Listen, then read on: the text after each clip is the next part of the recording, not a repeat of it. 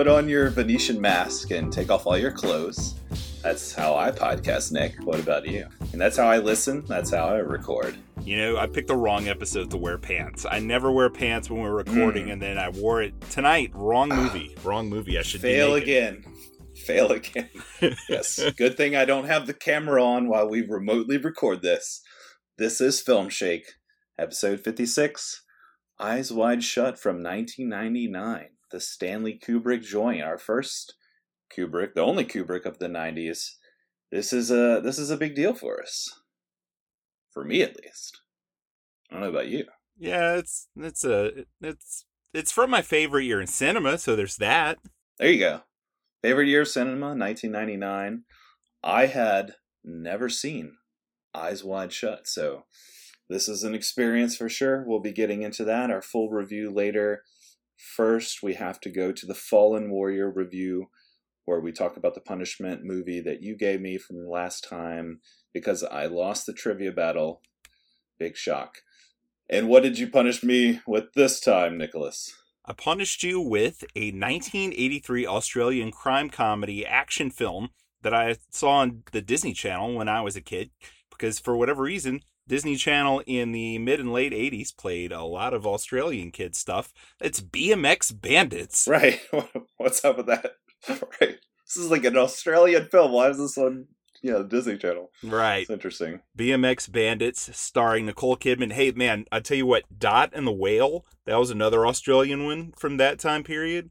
Didn't catch that one, no. Yeah, it's from 1986, so it came out the year you were born. It was an Australian Ooh. animated film. Just a baby. Yeah, yeah, where Dot goes into the ocean, this Australian character, and she meets Moby Dick and has all these adventures. And uh, it's amazing. I well, I don't know. It might suck. I haven't watched it since like 1986.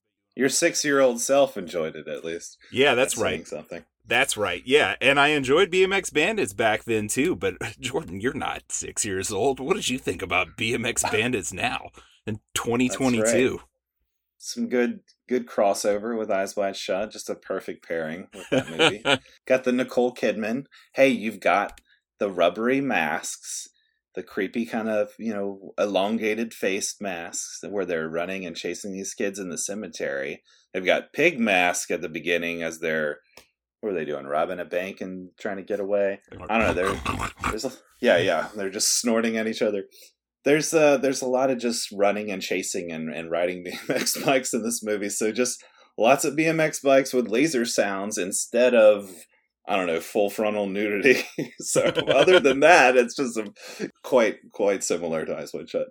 Yes, yes. This is uh not too great of a movie, I wouldn't say. I mean, Nicole Kidman is is fine. I think in her younger self here, like definitely showing potential, but it's just so cheesily made. You know, it's just like I said, lots of laser sounds as the kids are doing the tricks on their bikes. Bright colors where everyone's just like, you know, they've got the one kid with the blue bike and he's got the blue tracksuit.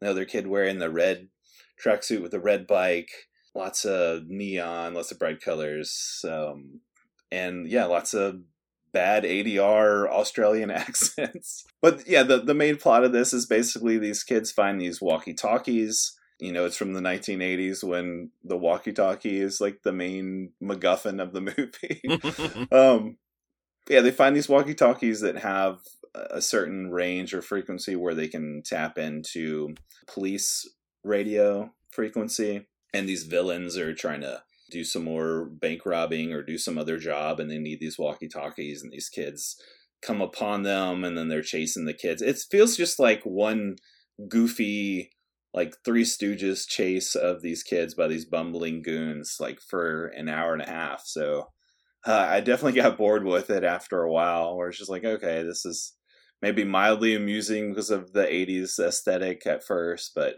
it just kind of wears its welcome by the end where we've seen like every possible way these kids could evade the these goons in a car and you know finally like the whole BMX posse takes them out with like bags of flour and uh, a foaming bubble machine. I don't know. It's just it's really goofy, not super entertaining, but it's fun or it's a, it's interesting at least to see Nicole Kidman uh, at this young of an age, and then you know how she would go on to do much more prestigious work. Right. Yeah, you can tell just watching her in this that she was probably going to be big. I think that's that was kind of this movie's claim to fame at the time was like, hey, the girl in this movie feels like she should be a movie star and not riding around on a BMX bike. But I don't want to sell the other people in this movie short, Jordan. I do dig like the friendship between the other two guys where they form a little triad with Nicole Kidman, but PJ and Goose, these PJ two, and Goose, the yeah. two blokes, I really dig how one of them has like that awesome, like downer, sarcastic sense of humor where he's really self-deprecating. Yeah. And uh, yeah, I don't know. I I think they have good chemistry, and they have good chemistry with Kidman. And I always joke around about like having a crush on every attractive actress from the 90s. But I will say, going back to the 80s, Nicole Kidman was one of my first crushes. And, you know, being a little kid, I remember watching this like, that lady's pretty. But then when she would ride on the bike, I was like, she's not as pretty anymore. And that's because I find out now reading the trivia for this movie that they couldn't find a female stunt double who matched Nicole Kidman's proportions, as she's famously very tall. So they had to get a dude in a wig to do all her bike riding uh, stunts. So, oh man, that explains that wasn't that. Kidman doing all those gnarly tricks. Shucks. it was some dude that was apparently very embarrassed to be dressed uh, in her outfit, wearing that wig between takes. She should have just learned the craft, man. Like just like she would you know, just dedicate herself to Kubrick for five years, making Eyes Wide Shut. She should have just learned that BMX bike, man. Well, apparently she did learn how to ride a bicycle just for this movie, and you know, in like the static, slow pedaling shots, it's her and the other two actors. But apparently for the stunts, it's all stuntmen. They didn't even risk anything with the three main stars here. Should have ridden that cycle like she rode the naval officer for those six days. Come on. Oh, come on, man. Come on.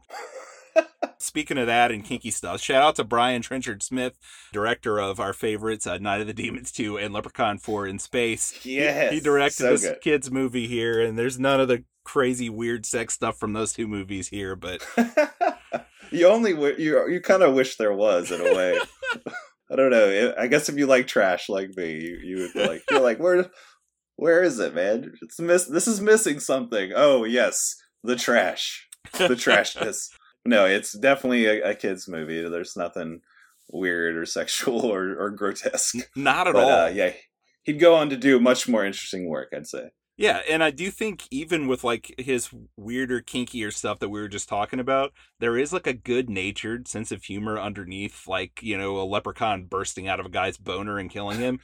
There's like a good natured like humor to that. good that. natured humor to that. There's yeah. almost like an innocent sure. humor underneath that. And that is here in yeah. BMX Bandits. Well, it's childish for sure, so I guess that that fits. oh. All right. Uh, do you have anything else to say about BMX Bandits? Do you have a score for BMX Bandits? Uh, two out of five. I don't know. Uh, all right, I'll Great. I'll go one up on that just because I have a little bit of nostalgia for it. I'll give it a five out of ten. But look, since you're calling in from a payphone next to the snuff right. theater where you just watched it, how about we talk about 1999's Eyes Wide Shut?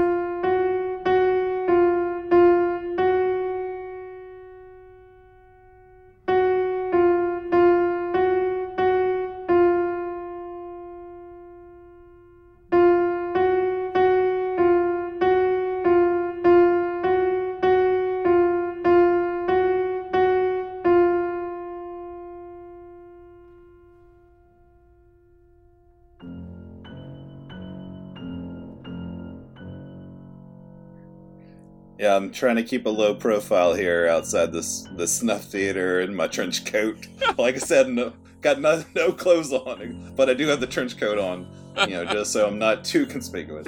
Right. Whenever we were finishing up our last episode and you announced that we were going to cover this as this is your pick, you mentioned your kind of early thoughts about the film whenever you were 13 and it was released. Would you care to kind of talk about that again? How you kind of looked at yeah. the film as something kind of dirty that you had to stay away from? Right. It was definitely like a dirty taboo thing. I feel like all the adults I knew around me that were aware of it at least were just kind of like, uh, like this creepy erotic thriller, like this just kind of this dirty kind of snuff or kind of porny kind of movie that any young child should stay away from. Which you know, I would agree. This movie is not for young children, unlike BMX Bandits. Uh, so don't get confused, kids. If you tuned in for BMX Bandits, you're like, oh, I should watch Miss Kidman in, in the 1999 movie. so it, it definitely had this kind of reputation, and I feel like overall, that's probably why it didn't do as well in America. Just American sensibilities as far as like sex and nudity goes in movies is you know a little bit more standoffish or a little bit more like taboo for our culture whereas this movie did really well in Italy like big surprise you know or like in Europe or the UK it just seemed like it was more widely accepted in other parts of the world Right. You couldn't do a private browser movie theater screen when you went to the movies. So everyone knew that you were buying a ticket for this when you announced it at the box office. Oh, my word. I just want to shout out one of our listeners right now, Sebastian from France, who always hey. sends us he sends us the most delightful emails and uh, yes. uh, he he uh, called out the fact that I can remember basically every day of my life and said, "Is Nick autistic, and you know what? It's called hyperthymesia. It's I, it's not my fault that I can remember everything that ever happened to me. You know what though? That doesn't mean I'm not autistic, but you know it's a, that's a totally separate thing. And I just right. want to say the day that this movie came out, uh, July 16th, 1999, I do remember like it was yesterday. I can tell you everything that I did. I was in wow. I was in Arizona on a road trip. Wow. My family went to the west. We drove on I 10 all the way to Interstate 8, all the way to the Pacific. Uh, we were originally going to the Grand Canyon, and I said, Pop, if we just drive like another 12 hours, we can get to the Pacific, and you've never seen it, right? So let's just do it. And we, you know, we went on like this two week long trip. So I was at the Grand Canyon on July 16th, 1999. That's ridiculous, Nick. That's just insane that you remember this stuff, man. Now, were you on this family trip and happen to see Eyes Wide Shut with your family? Is that is that what this is leading up to? How did your mom appreciate the Venetian mask? No. I bought a USA Today every day of that trip, which the most famous one was three days after this, that because JFK Jr. died, I believe, on July 19th of that year. But yeah. I, you know, I bought the one for July 16th, which I still have all of these. And I remember reading the review of Eyes Wide Shut and that. All that to say, yeah, so I was on a trip then, but Jordan, I did watch the movie shortly after when it debuted on Premium Movie Channel, and I've talked yeah. at, at length about being a teenager, even in my late teens. You know, it's late at night and everyone's in bed, and you, there's a certain thing you're looking for. You know, I saw Eyes Wide Shut is on. That's about to start. Let me. Uh, I knew I can get what I need from this, and, you know, I did very early in the film. Uh, I left the room for 15 to 20 minutes uh, for certain reasons. And then I came back in and said, what, what the hell is happening in this movie now? I don't, I don't understand. Right. Like, did I miss that much screen time? And then I fell asleep. Also, due to the activities that I left the room for, probably, and passed out. So I never saw the rest of the movie until prepping for this episode. Now we're old uh, I'm turning 41 in two days after this recording, and you're getting close to 40. Hey, uh, we've watched Eyes Wide Shut now as older people. Yes. What what the hell is this thing, Jordan? well, um, yeah, it's something to definitely talk out and parse out. Like I said, I feel like it's it, it requires that for sure. Uh, I did want to mention developing this Kubrick you know, like I said, had optioned this forever, had once considered doing this as a comedy with Woody Allen or Steve Martin. What do you think about that idea? There'd be more laughs in this movie. More than the zero yeah. times that I laughed uh, watching it now. Right. Uh, it's a very serious movie, you know, very serious, very tense at times, dreadful at times. So imagining this as a comedy with Kubrick's kind of dark sense of humor, I can definitely see how it could go that way. And then putting somebody like Woody Allen in this, making it more neurotic and zany. Like I can I can imagine a version of this, but I don't know. It it's just such I don't know. It's such like an iconic thing in its own right. It just the imagery from this and just you know the notoriety of uh, Nicole Kidman and Tom Cruise, a married couple at the time apparently going through their own struggles and then just dedicating themselves to this director like as some critics i've seen talk about this being like the most prostrate actors have ever been you know at the feet of this director. Just this great director i must you know no matter what the project i will devote myself to this man and you know his acclaim and everything. So i don't know. It's yeah it's just such a an interesting project thinking about this as his last movie him dying just a few days after he showed apparently the final cut to warner brothers just kind of the mystique and mystery mystery around this whole movie. So yeah, it's it's really interesting to finally kind of dive in and and look at this from the historical lens and from just like what is this movie? What am I watching? yeah, and Kubrick is I don't know, for me, I'm in a weird spot with Kubrick because you know, I'm probably a lot more down on him than a lot of people who like to watch movies. His sensibility hasn't always clicked with me, but at the same time, 2001 A Space Odyssey, one of my favorite all time movies. I love Doctor Strangelove. Wes from Real Talk heard me slagging Kubrick and said, Hey, have you seen Barry Lyndon? And I said no, and he said he sent me a copy in the mail. Oh wow, really? So, yes, he did. So thanks, Wes. You watched Barry Lyndon? Yeah, Wes, I watched it, and you know what? It does what I like Kubrick to do. It's got a lot of great imagery, and I I like his sense of humor, which you don't get from him in all of his movies. Definitely not in Eyes Wide Shut, but I like yeah. the dark humor in that movie. I enjoyed all three hours of it. I thought it was pretty good. So I think I'm like Kubrick agnostic because the stuff from Kubrick I don't like, I, I'm not a fan of, and it's stuff that a lot of people do like. I won't get into which ones that is, but yeah. uh, this movie, well, let, us talk about it because this one fits in a, its own place in my uh, Hall of Kubrick. Okay, okay. Oh yeah, just to jump off there, I am a fan of Kubrick. Oh yes, I'm I'm sorry for not asking. That was uh right. that was really narcissistic no, of me. Hey Jordan, what do you think about Kubrick? no, I am a fan of Kubrick. I've been doing a retrospective of his work uh, through the library this year, of just watching some of his early films that I had never seen before so starting with Fear and Desire, and we went up through Doctor Strangelove to kind of top it off, which I'd say Doctor Strangelove is probably in my top ten like favorite movies of all time. Just really love his sense of humor and just the fact that throughout his career he chose you know to do different types of projects. So it's like at one hand he's kind of hard to pin down as a director but he has such a sense of style and you know such a sense of like perfectionism and certain trademarks of his work that even though he's genre hopping through most of his filmography you can see just like his own imprint on everything that he does and that's really fascinating. So uh, you know he decides to make a comedy with Doctor Strangelove, and it's one of the best comedies ever made. You know, he decides to make a horror movie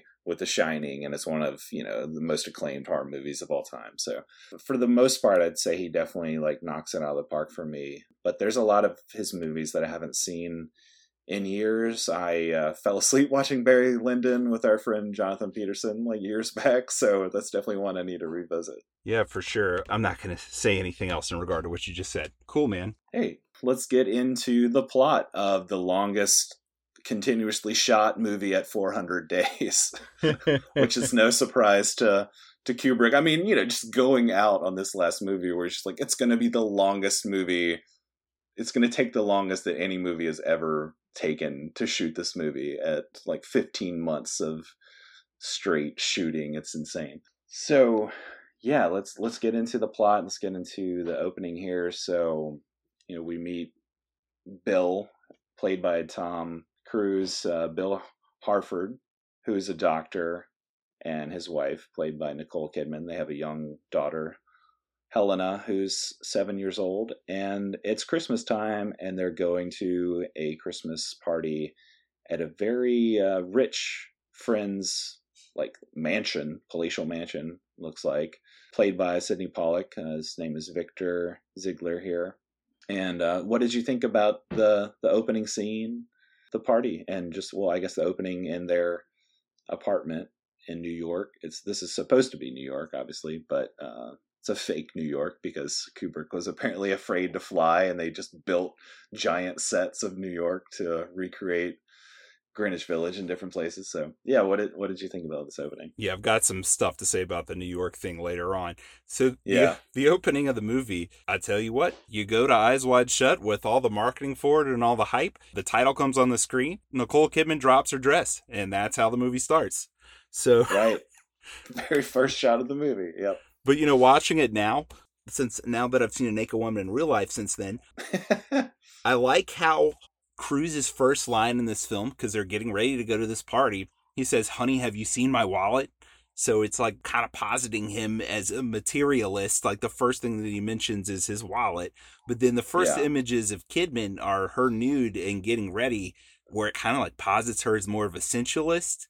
Which Mhm. I feel like that takes on a greater meaning when they have a fight later, where Cruise minimalizes female desire, and she says, "If you men only knew." So I feel like you get the Yeah. seeds of that in this opening scene, and they go to the party, and I do like the kind of dreamlike atmosphere. I know he used some older film stock, you know, for whatever reason. I guess he he had a vision in his head of this movie looking a certain way, so I do like the kind of like gauzy, twinkly look of this party. But I also Yeah. like the way that it is a weird mirror of a scene that happens later on. That's interesting. You brought up the wallet. I thought that was such a specific, like the way that the wallet is kind of hidden on his bedside table, but she knows exactly where it's at. Thought was like an interesting, like specific detail for a married couple. It seems so familiar and it's so mundane, but I don't know. It, it does capture something about both their characters. I feel like. I think this is one of the few clips that I had seen from Eyes Wide Shut someone had shared online just like the use of the diegetic music here where the classical music is playing over this whole scene and then right before they leave the apartment tom cruise goes and turns off the stereo and the music stops when he turns off the stereo and i always you know thought that was really like interesting use of music in the movie Yeah, that was a nice touch. and so we get into some attempted seduction here where she's getting drunk. They don't really know anybody at this party except for Tom Cruise happens to see an old friend from medical school, Nick, who is now a piano player. And he goes to talk to Nick. Nicole Kidman hangs back and she's just drinking champagne like a fish. And she starts to um, dance with this Hungarian man who is obviously got the hots for her and trying to seduce her and talking her up like have you read ovid's art of the poets or art of love or you know and stuff like this. And i guess we could talk about the performances here too. Like what did you think of kidman playing drunk here in this scene? And i guess we could lump into that question later on. She has to play high. Uh, how did how did you feel about her performance in that respect? And and Cruise too because he gets high as well. Man, I love Kidman as an actress. I think she's great. But there are two things here that kind of bug me.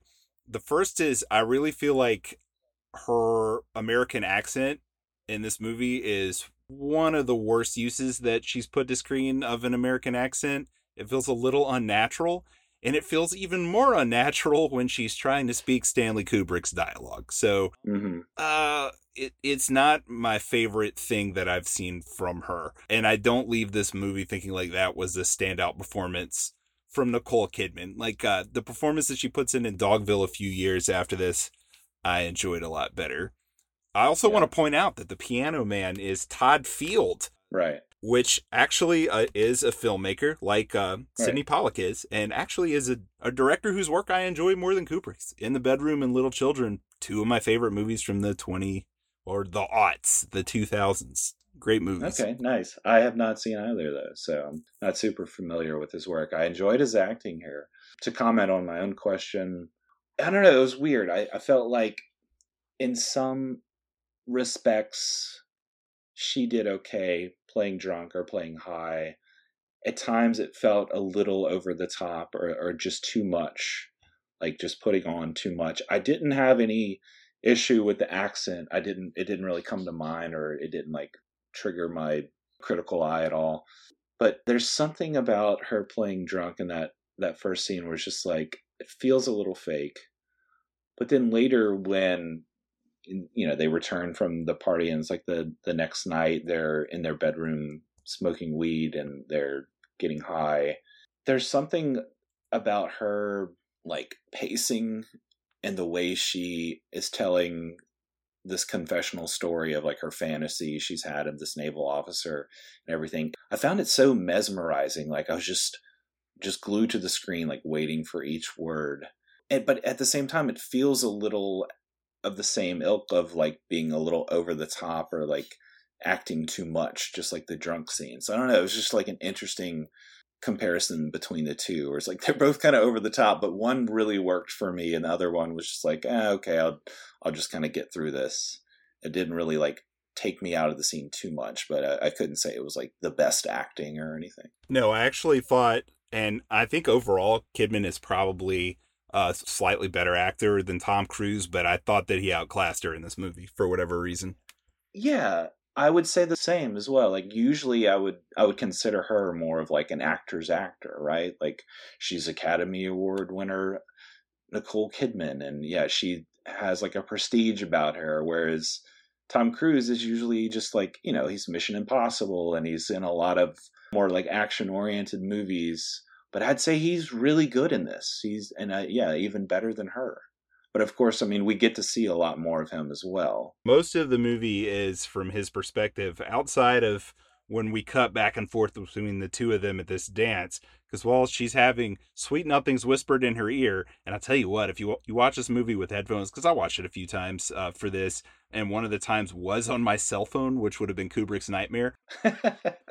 Roll it over the grave. Right. Yeah. This guy's voice was really like I felt like he was trying to personally seduce me. So right, right. I didn't love that. He's very he's an older gentleman, but yeah, he's very suave for sure. Yeah, and then we cut to Cruise and Pollack, and Pollack we find out real early on he's a scuzzball. He yeah. he's with his wife at the beginning where he compliments Kidman on her looks and then says I don't say that to everyone to which his wife says he does say that to every woman but he has left his wife for the party and he's with a much younger woman, maybe doing drugs with her, but she's definitely doing drugs and has OD'd and is naked.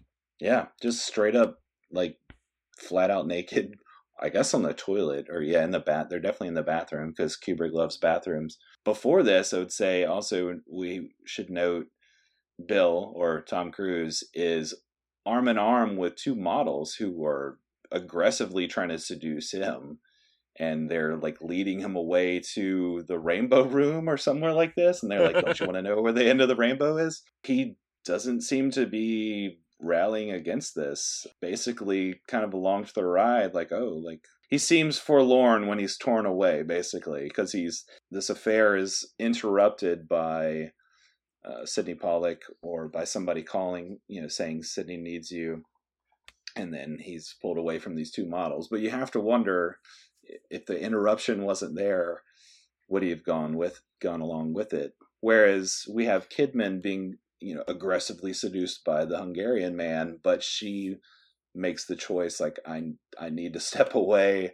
I'm married. I'm drunk. I need to back off before we make any poor choices here. So she's not interrupted. You know, she doesn't get the easy out, but she has to make the hard choice. Whereas you could basically say this whole movie is Tom Cruise trying to have an affair, but is unsuccessfully interrupted at every, you know, step of the way. It did make me wonder though, has he done this before? Like, does he routinely cheat on Nicole Kidman? Because I'm sure this isn't the first high society party that they've been to. They have a daughter who's probably virgin on around 10 years old or so. So they've been yeah. together for a while. It seems really natural for him to just wander off with two models and expect that he's about to have a three way. So, yeah, he seems very comfortable in that situation. And later, I don't know, later in the bedroom when they're smoking weed, she confronts him a little bit and was like, Who who were those women you were with? Like, where did you go off and did you screw them? And the way he responds seems so slimy and he it feels like he's definitely putting on a mask that he's familiar with of, of putting on this kind of talk of just like no honey like it i wasn't flirting like i love you. You know all the, all the kind of sweet nothings he tells her there it feels very much like part of a routine so yeah, that, I feel like that's a good question. Like it, it, you wonder if he, if he has cheated on her before. But they don't really give you that information. Yeah, I feel like his extreme reaction to her telling him that she fantasized about being with this other guy, for some reason that too made me think like I don't know that that's kind of feels like a stereotypical philandering narcissist type person who's like I can do whatever I want, but what you thought about another guy? How dare right. you? And the characterization exactly. of Cruise's character here isn't actually really that strong, which I think was probably on purpose. Like you can't really define him that well as far as who he is, other than uh, yeah. as reacting to this. Right. He's he's not so much of like a protagonist or a hero in any sense, but he's just kind of being acted upon for most of the movie and responding to various strange events. But I mean, he's he's also definitely like making choices or like trying to pursue an affair at multiple turns, and then it being interrupted and then he has to make the choice like okay maybe this is a bad idea so he has some morality to him where he's kind of torn he's back and forth uh, throughout the whole thing what did you think about this argument that they have after the party about what has transpired at the party because you mentioned before kind of buying kidman's acting here more and being mesmerized which i think the camera work definitely adds to the camera is almost drunk kind of moving around with Kidman, you know, being in her underwear here. Uh, yeah. Because someone's almost always in a state of undress in almost every scene in this movie, it feels like. But what sure. you what you think about this argument? Did it feel like a natural husband wife argument to you? It did. I mean, there was some something familiar about it where especially the whole like okay, he's he's kind of put his own foot in his mouth where she accuses him so you're saying that a man can only come on to me because he's interested in sex or they can only notice me because he's interested in sex whereas like a woman wouldn't do that and yeah he naively says well yeah women are that's just not their nature they're they're more you know faithful you know they're just kind of more they they don't think like men think which she calls him out on and that's the whole reason she tells him the story about her her fantasy with the naval officer, just to kind of prove a point. So yeah, I, I thought there was some familiarity to it, and just some of like the some of those just like hard late at night. Maybe you're not in the best headspace. You're you maybe you're drunk or you know you've had too much. Uh, in this case, they've had too much weed, but it's just kind of like, oh man, I can see how how bad this is going. Like this is going downhill. You should just stop. You know, you should just call it quits. But you just kind of let it keep going and it just turns into a horrible mess. So yeah, I, I, I did feel like that was a really well done scene and, and depicted kind of the state of their marriage and the state of his, I guess, masquerading as like the good doctor, you know, whereas like he definitely has a darker nature as we see. Yeah, for sure. I think the gist of the argument is pretty natural, but the dialogue didn't quite feel natural to me, but that's kind of an issue I have with basically every Kubrick movie. Dialogue has never been his strong suit to me. It kind of reminds me of my other I don't know what else to call it. My other shit take, which is, you know, Tarantino is not necessarily my favorite. And I told you about like the glass breaking where all of a sudden I heard all the characters just speaking in his voice. And now like I can't stop. Like every one of his movies, I hear the dialogue and it just sounds like him talking. I do kind yeah. of feel that way with the dialogue here with Kubrick too. It's not terrible, but there is something a little robotic about it that doesn't quite feel natural to me. I almost wonder, like I, I watch a lot of these scenes, and I I almost feel the amount of takes that they must have been put through making this like the roboticness and like the just tiredness of the acting at times or just like the weirdness of the way they're saying things. It's like, are we on take 96? And they're just like, let me just try this like in another voice or in another way. You know, it, it just, you almost feel the strain of the production as you watch this. I agree 100%. And I have something deeper to say on that once we get to the orgy. Um, right. There's an orgy coming up, everybody. If you haven't seen this Ooh, movie before, big surprise. Yeah. yep. So after this, I call this kind of the out in the underworld part of the movie where Bill leaves home and he's haunted by the visions of her affair as he's riding in the taxi. He's going off to see a client's, her father has died. What did you think of this scene where he's with this lady, Marion, and then I don't know, there there's just like this kind of like oddness about this conversation or just kind of it's just kind of banal and you're at this deathbed of this guy you don't really know and this woman you don't really know and they're they're talking and Kubrick definitely just like doesn't cut anything out. It's very much just like here we are in this moment and it's just usually all one take and one shot. But then all of a sudden she kind of tries to seduce him and confesses her love to him and he's not really into it and he's got to leave. And then her boyfriend shows up this guy named Carl who looks a lot like Tom Cruise, which I thought was interesting as well. He's a lot taller than Tom Cruise. He is taller. He is taller. You definitely see Tom Cruise's height, especially standing next to Nicole Kidman throughout this movie. He's he's a short man. They don't hide it as well as they do in other movies. Though the actor's name is Tom, it's Thomas Gibson, who to me is most yeah. uh, I remember him most from Chicago Hope, which I watched back in the nineties, and also from Dharma and Greg, which you know we had Dharma oh. back in the Can't Hardly Wait episode, Jenna Elfman a few weeks uh, or weeks, a few months ago, and here we right. have Greg, but he's playing a much different role than Greg in Eyes Wide Shut. But he doesn't really do a lot in this movie. He's kind of just no. there to be an an object in relation to his girlfriend, kind of an impediment there in a way. Though yeah, it's a weird scene. She just starts saying "I love you" to him like repeatedly. I love you. I love you. And I thought it was weird it's probably my least favorite scene in the movie, to be honest. Yeah, yeah, I would, I would, say. I feel like, too. yeah, and I feel like Kubrick himself kind of comments on the absurdity when Tom Cruise is like, "We've literally never had a conversation that wasn't centered right. around your father, who is my patient." Right. So this is a little weird. I felt like the actress did a good job there expressing emotion. She starts to break down and just cries so she did a good job in that respect. But yeah, even watching this for the first time, I was like, this is a weird scene in this movie. I don't know what the scene is really doing here. What you know, why do we need this exactly?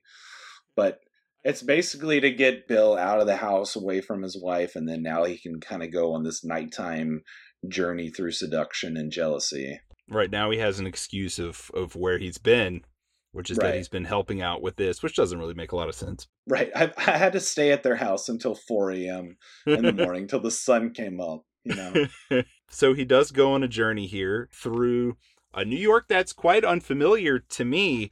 I've been to New York several times now, and I guess I'll feed into this on something I'm going to say later, but I did say I was going to mention New York here. Kubrick goes through all this trouble because he doesn't want to fly to recreate these streets from New York, like exactly, right?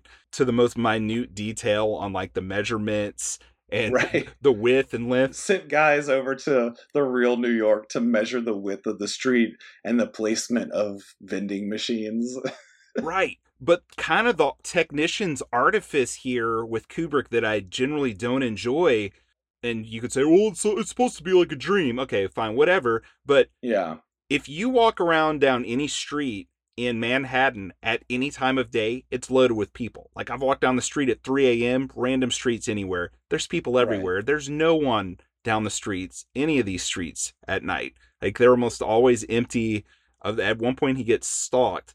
I mean, that took me out because I'm like, this already feels wrong. Like it feels fake. Like, what was the point of going through all the trouble to get like every cobblestone correct whenever the actual lived in feeling isn't there. So that kind of bothered me. Yeah, it, it took me out as well watching it. Like there's shots where he's obviously walking in front of a green screen or like rear projection and it just looks weird.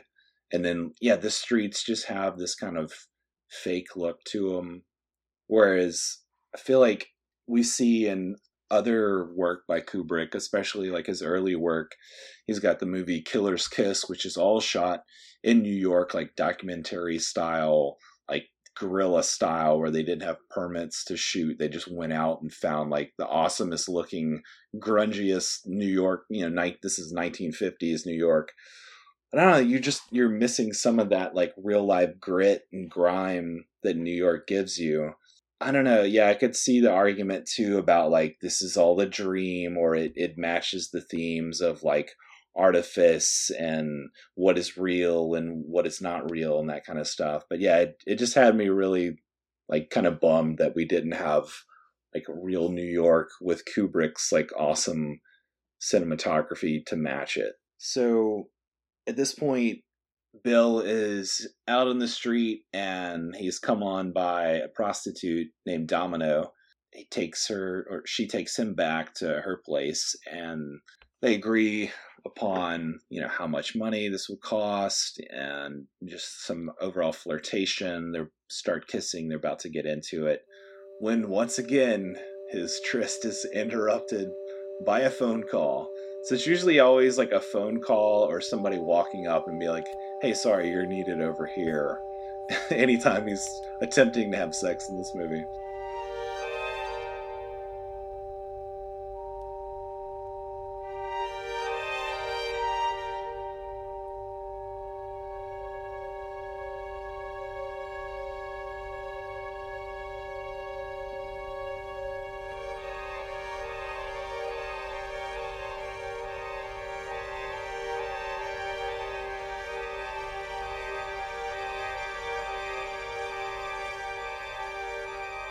But yeah, he gets a call from his wife, and she's wondering where he is and you know when he'll be home, and that just kind of, I guess, ruins the mood. So he calls it off. What did you think about this scene? I like the transactional nature of the scene, where he's focused on the the money comes up a lot. There's not yeah. like a lot of passion from him in the scene. And I like even with him having a cell phone in the late 90s, it's not like that big of a rarity, but it's still kind of like a lot of people would have had a beeper instead at this point with moderate means. So it's kind of showing like his status again, like uh, his sort of, I don't know, consumerist nature, whatever you want to call it. So I, I, thought the scene was pretty good, and I thought the actress did a good job of kind of giving off this enigmatic vibe, which I, I think one of the best things about this movie is that everyone feels like they're a little bit not trustworthy, like a little a movie that I honestly enjoy more than this, The Game by David Fincher, where mm. Michael Douglas is in this real life game and he can't really trust anyone and everyone is just a little off. I feel yeah. like one of the better aspects of this film is that it kind of contains some aspects of that as well. So I thought that Vanessa Shaw did a really good job of exuding that as Domino. I thought she was pretty good here and she plays against Tom Cruise well. I'm glad that you mentioned the actress's name because uh, I could not find it off off the cuff. But it's interesting that you brought up the game too, because that's definitely a movie that I thought of, especially toward the end, where we get some of the reveal. So yeah, let's let's definitely circle back to that.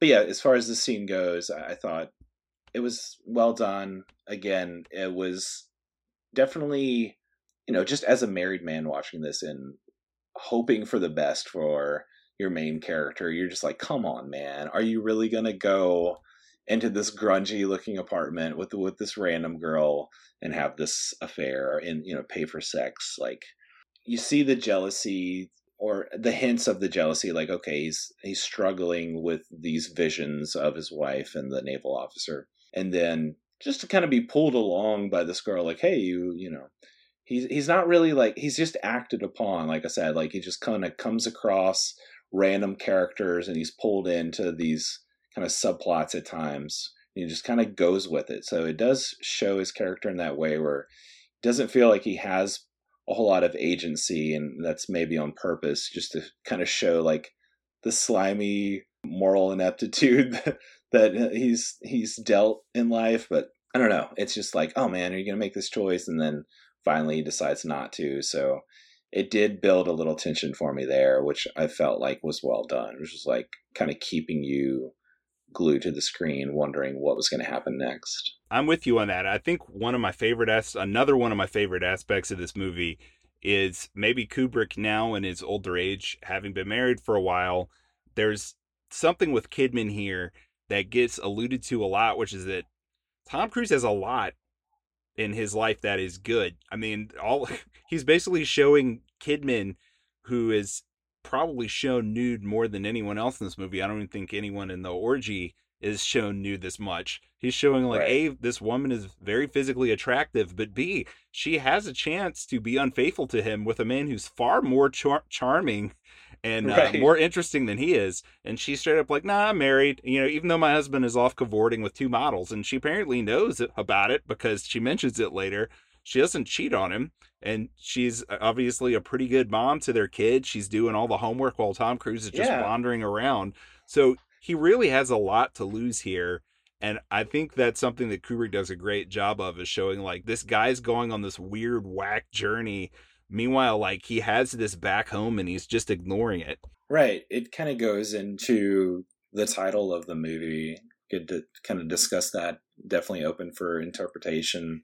But one of the meanings that I found looking into it was eyes wide shut being how a person refuses to see something in plain view, you know, because of preconceived notions of what that something should look like or this relating to naive people you know it definitely refers to sexuality in the movie and female sexuality i'd say and the refusal uh, at least this reading that i have here the refusal of the protagonist to see that women can have both sexual fantasies and substantial sex drive. But i feel like it definitely goes into that aspect of what he has at home and what he has in his wife and just like his eyes are wide shut to that like he's just you know he's focused on his own sexual obsession or he's focused on you know some sort of like comeuppance and feeling jealous about her fantasy. Like you said very narcissistic in a way where it's like you had this fantasy and you felt really bad about it and you felt really torn up about it and you're being on you know the main thing is like she's being honest and confessing herself and like her you know her true nature. Yeah she's kind of revealing it to him as a proving a point in in the midst of this fight but it's not until the very end that he's truly honest with himself or with her but you know she's just kind of laying it bare for him and he's just i guess choosing to only dwell on the jealousy and only dwell on like his own sexual satisfaction. Right. If you're a follower of the Gottman Institute, in order to help your marriage, the Gottman Institute is very heavy on turning towards, which is noticing if your spouse is making a turn towards you as a bid for your attention. And obviously, her confession here is that he's off cavorting with these models earlier and really not paying her much mind and we're shown obviously he's like worried about his wallet whenever she's undressed in front of him earlier. So it's kind of uh, like a bid yeah. toward him like hey you know like I, I have had fantasies about other people but i'm here with you. I could have cheated earlier. And he does the opposite of what the gottmans would tell you to do in that he turns away from her and goes on this sojourn without her. Yeah it, it's definitely like i said focused on his perspective and his whole journey of like yeah turning away from her and pursuing these other means. Talking about all the interruptions, like multiple interruptions as he's pursuing different affairs, what do you make of that? Like, as far as like just coincidence, or, you know, is that just like too easy for the film to give him an out multiple times? Like, he never consummates, you know, sex with anybody else except for his wife throughout the whole thing. So, I don't know. Yeah. What did, what did you make of that? I thought it was interesting because you talked about him not having much agency in the movie, and it's kind of weird. The film sort of puts him into these situations where he does nothing, and all these beautiful women are falling into his lap and falling all over him, but he also does nothing for them to fall out of his lap either. So again, right, them coming upon him is happening to him, and them going away from him is kind of happening to him. Right. So what do you? I guess it's like the question is, what does that say about his character necessarily. I guess just he's kind of spineless or he doesn't have much moral agency. Yeah, he's just kind of going through life, or at least on these nights, it's just like life is happening to him, but it's just. I don't know. It's it's coincidental that yeah they just he come upon he comes upon these women, but then they're just kind of pulled out of his reach as well. He he makes really no choice here. I don't know. I don't know if that was even on purpose. Right. From here on out, like you said, orgy scene coming up. we see Nick at the jazz club. He had told him about the Sonata Club where he's been playing piano at the party scene at the beginning of the movie. So Bill seeks him out here and he learns about the secret meeting where Nick plays piano blindfolded, but the, the blindfold wasn't always on. He could see these beautiful women. And of course, Tom Cruise is enticed and wants to know more about this he finds out the password to get into the party, which is film shake. I mean, Fidelio. almost film shake. Almost film shake. I thought he was going to say and, uh, it. Kubrick knew. Prophetic Kubrick would have predicted film shake. But no, yeah. So we then we we get into definitely the most standout, atmospheric, creepy, sexual, explicit scenes of this movie, maybe of 1999. So uh, yeah, Mansion. He's brought in. He's whoa whoa whoa, first, whoa whoa whoa whoa whoa. First, yeah, yeah. First, before we get into that, yeah, he's got to go get his costume right. Don't skip the most WTF scene of the entire movie, where he goes this to this. Is true. He finds that you've got to wear a mask to go to this orgy, so he goes to this costume shop that a, a patient of his used to own. It's owned by someone else now he basically tells them, I'll pay you a ton of money if you just let me in and get me a costume. So they do this. They're in the store. The owner comes upon his daughter, his young teenage daughter, played by Leelee Sobieski, who uh, I have mixed opinions on Leelee Sobieski, but I have some really mixed opinions on her presence in this scene where she's with two adult Asian men and engaged in some type of sexual act and the owner of the store is like, "What are you doing?" and yelling, and it's weird, and kicks the guys out. But then later on, there's another scene where he seems to be permissive or whatever is going on with him. That's kind of weird. I don't know if like maybe he was like, "I I didn't get my cut of the money for you to be with my daughter this time," because it kind of feels like he's like selling his daughter to these two guys. Yeah, it feels like she's sex slave at this point or something. And right. Tom Cruise is obviously horrified. You know, he's like, wait, you said you were going to call the police last time when I caught you, or caught, you know, you caught your daughter with these men. Now they're back, and he's suggesting very obviously that he could also pay to have sexual relations with his daughter. So, yeah, really screw, screwed up. Really just random again. Just, I was not expecting this movie to border on like some kind of like after hours just like from one thing to the next type of plot activity. You know what I mean? Where it almost like at times it almost could like dip into a farce or like even like an after hours like 80s comedy or something where you're just like oh it's one wacky night where we just keep running into like these strange characters you know just like how you keep mentioning movies i like a lot more than this one after hours masterpiece Right, but you know, this time it's Kubrick and it's it's Tom Cruise and it's very serious. But and you know, like I said, there's times where it could like almost dip into being absurd or like I don't know, just too much. But for me at least, it does like kind of walk that balance nicely and like holds things together where I'm like, oh, this is like an interesting, weird like sidetrack into this character in this moment.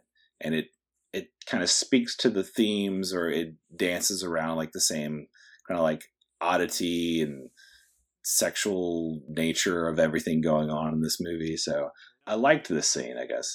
It's another presentation of sex being transactional in a way, which is yeah, something that he yeah. keeps coming back to over and over again.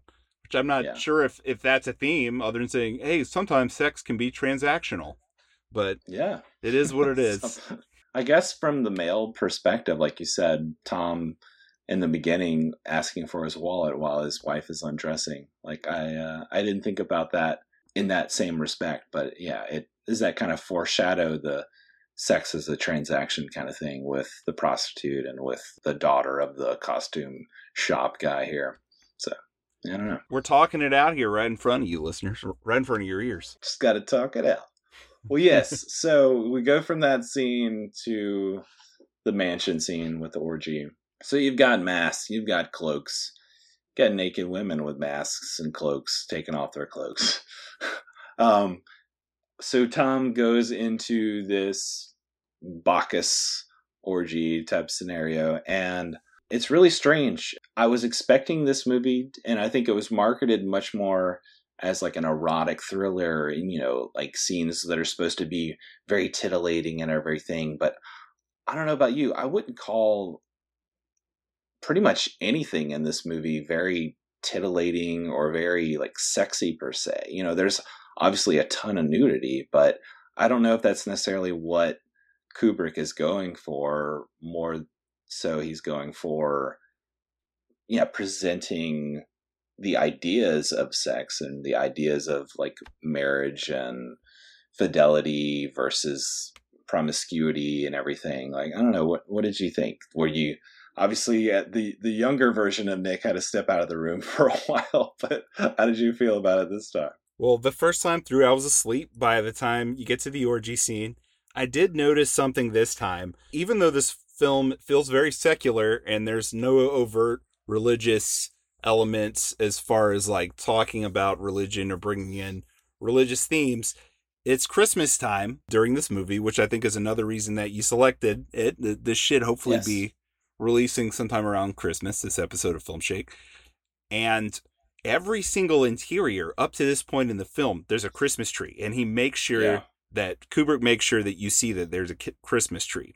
But when you get to this house, you actually have conifers. You have these little pines that could be Christmas trees right before you walk into the house outside the foyer, but they're not decorated. They're completely unadorned. So that made me wonder like uh, is okay. I'm about to just give two sides of the same coin here on my yeah. opinion on Kubrick. I might as well just get this out of the way now, rip the band-aid off. So part of me is like, okay, what kind of symbolism is the tree supposed to be then? Because he definitely makes a lot of effort to show you here are all these trees with Christmas lights. It's uh, you know all this artifice of the season here with this Christmas tree. But this scene is also a mirror of the party scene earlier, where everyone right. is wearing clothing and flirting with each other, and sex is the subtext, but no one is wearing masks, and people aren't publicly having sex in front of each other. Whereas with this scene, everyone is eventually wearing zero clothing, but wearing masks. So hmm. is are the tree symbolism here where he's saying like, okay, the artifice is gone now. This is unadorned, true human nature. There are no lights on these trees. This is just pure pagan human nature. Right. And then the mask is he trying to say like uh, the desires that everyone has, these are everyone's desires, like these are anonymous desires, like these are bodies with the faces covered up because this is everyone. And is the opening ceremony like a mirror of because there's an opening ceremony to the orgy where they take off their clothes uh, in a circle, which is weird, and they have all this backwards chanting. Yeah. Right. So I'm thinking about all this stuff. Like, what does this mean? But then, Jordan, there's this other part of me, and I feel this way about a few of his other movies where I look for some, like A Clockwork Orange. I love that book. And that book has a very clear meaning where at the end of the book, in the English version of the book, the character who is the deviant, he comes to this realization on his own where he's like, I don't want to be like this anymore. So it shows you right. in the book, basically, he gets his treatment. And I'm sorry if listeners haven't seen A Clockwork Orange. I, can't even go into all the plot except to say that this really deviant guy is he undergoes this treatment by the government to basically take like all of his ability to like emotionally react to something away to make him non-violent in the book basically like that is as bad as him being freely deviant him not being able to make a choice and he gets his ability to choose back. The book is just showing that it's far more powerful for a human being to choose to be good than it is for them to be forced by like a governing force to be good. But that is not in Stanley Kubrick's movie at all. There are some very conflicting things there where you kind of just wonder at the end, like, is he just saying all human beings suck? Like, humans yeah. are just horrible? That's basically what he says in every movie of his, right? Right. So here's what I wonder. I've talked to Kubrick people and I go and read essays on the movies where I'm like, I don't feel like this actually has any meaning. And people write these really, really long essays citing all these sources, like this is what it's about. But then it never really gets to what the movie's about. It's it's like in this movie, I read stuff and people are like, okay, there's a scene where Tom Cruise is in his office and there's a bookshelf behind him with 400 books And if you zoom in on the image and use Microsoft dpixel, one of the books on the shelf is Donald Johnson's A Traveler's Guide to Arizona. And what is the capital of Arizona? Phoenix. And what is a phoenix? A phoenix is a mythological creature that dies and is then reborn in the ashes. But a phoenix is also a bird, and what do birds do? They fly. So Kubrick is saying in the scene that Cruise's character is a wanderer who follows every flight of fancy. And I'm like, the hell he's saying that? Because there's a Right. part of me that after I look at everything and try to find all this meaning, I'm thinking he just liked the way that book looked on the shelf. Like there's definitely Yeah. a part of me that thinks Kubrick is 100% into aesthetics and meaning is Right. secondary to where you can Right. attach like almost any meaning or the opposite meaning of that into almost any moment from any movie he makes. Like the dialogue Right. is secondary, meaning is secondary, symbolism is uh, secondary. And I feel like Kubrick doesn't force or did not force Tom Cruise to walk through the same doorway 900 times over and over again for one shot in this movie, making him do take after take after take because he wanted to infuse that shot with the exact intended meaning. I feel like he just did that because he's a visual perfectionist and he had this image of Cruise walking through a doorway in an extremely specific way, and he wouldn't let Tom Cruise stop stepping through that doorway until his camera captured that image exactly like it was in his head. So there's a part of me that thinks his movies seem so deep because he was so meticulous with them, but they're actually thematically shallow. They're just so meticulously constructed that as a viewer, you feel like there has to be a deeper meaning. Like this guy's a genius. He's a god among Right. filmmakers. There has to be something beneath this meticulous construction. But I feel like the aesthetic is the meaning, and that's it. Right. And I Yeah. wonder, I'm trying to find all this meaning in this orgy and in these trees and in all this stuff in this movie and in A Clockwork Orange and in The Shining, which I also have problems with. I just wonder, like, what if there's nothing there? Like, what if it's not that, like, his theme is emptiness? It's just that it, it is empty. It's like the aesthetic is it. And I wonder that about this film very heavily. I think I agree with you in some respects where I see people trying to parse this out. They're like, what is the symbolism here and what is the meaning and everything? And I do think that first and foremost, Kubrick is an you know an aesthetic guy. He's into the image. I wouldn't necessarily say for me that like that makes it less of a film in, a, in or like his you know his oeuvre is any like less of a legacy because okay like some people try and dig too deep into the meanings here and like it's more about the tone and the visuals and like the feeling of the piece you know? Whereas like i appreciate that. I think in and of itself that's like a worthwhile thing and like that's what he was after was like a certain feeling a certain look a certain tone and i feel like this movie does achieve that really well like it, it captures a certain atmosphere and a certain tone like throughout and that's like what he was so meticulous about capturing. Like i couldn't sit here and tell you like what does the mask mean? What does the christmas lights mean? everything.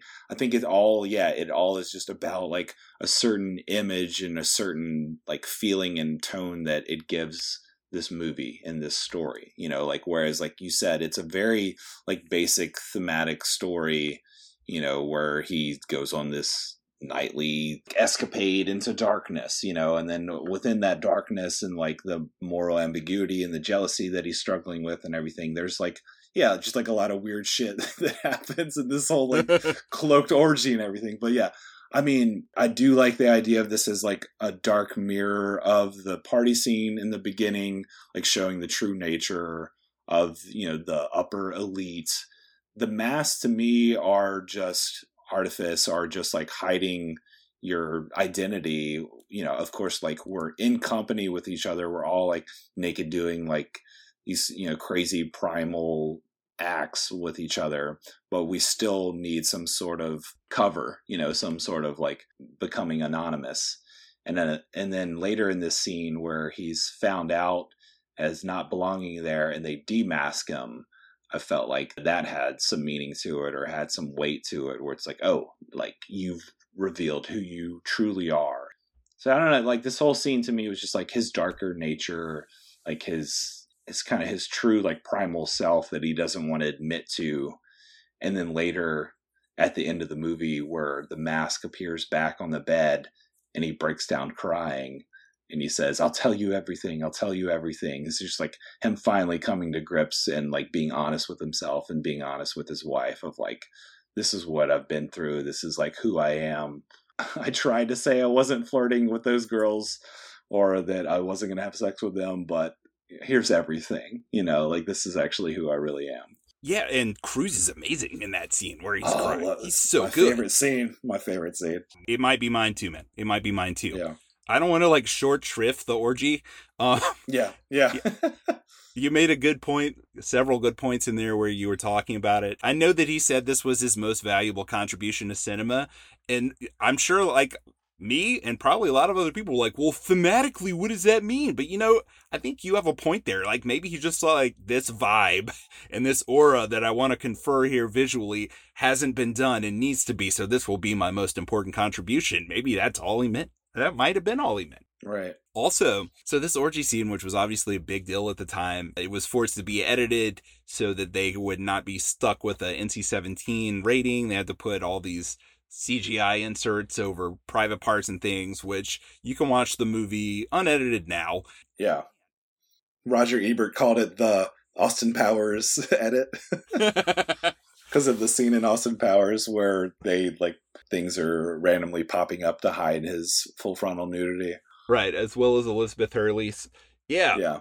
But this scene seems so tame and innocent now, Jordan, because the things that we know about what rich people really do at these parties, like with Epstein and all this other stuff, Right, where it's come out that, you know, what really rich people like to do, they're really actually bored of grown up orgies. They want to get with underage people, which is disgusting Right. and horrible. Yeah. And that's the true dark side. And that seems like it's only getting worse as uh, everyone is hyperstimulated by online pornography and whatever else. So that it seems so quaint that oh they're they're just having a softcore porn orgy.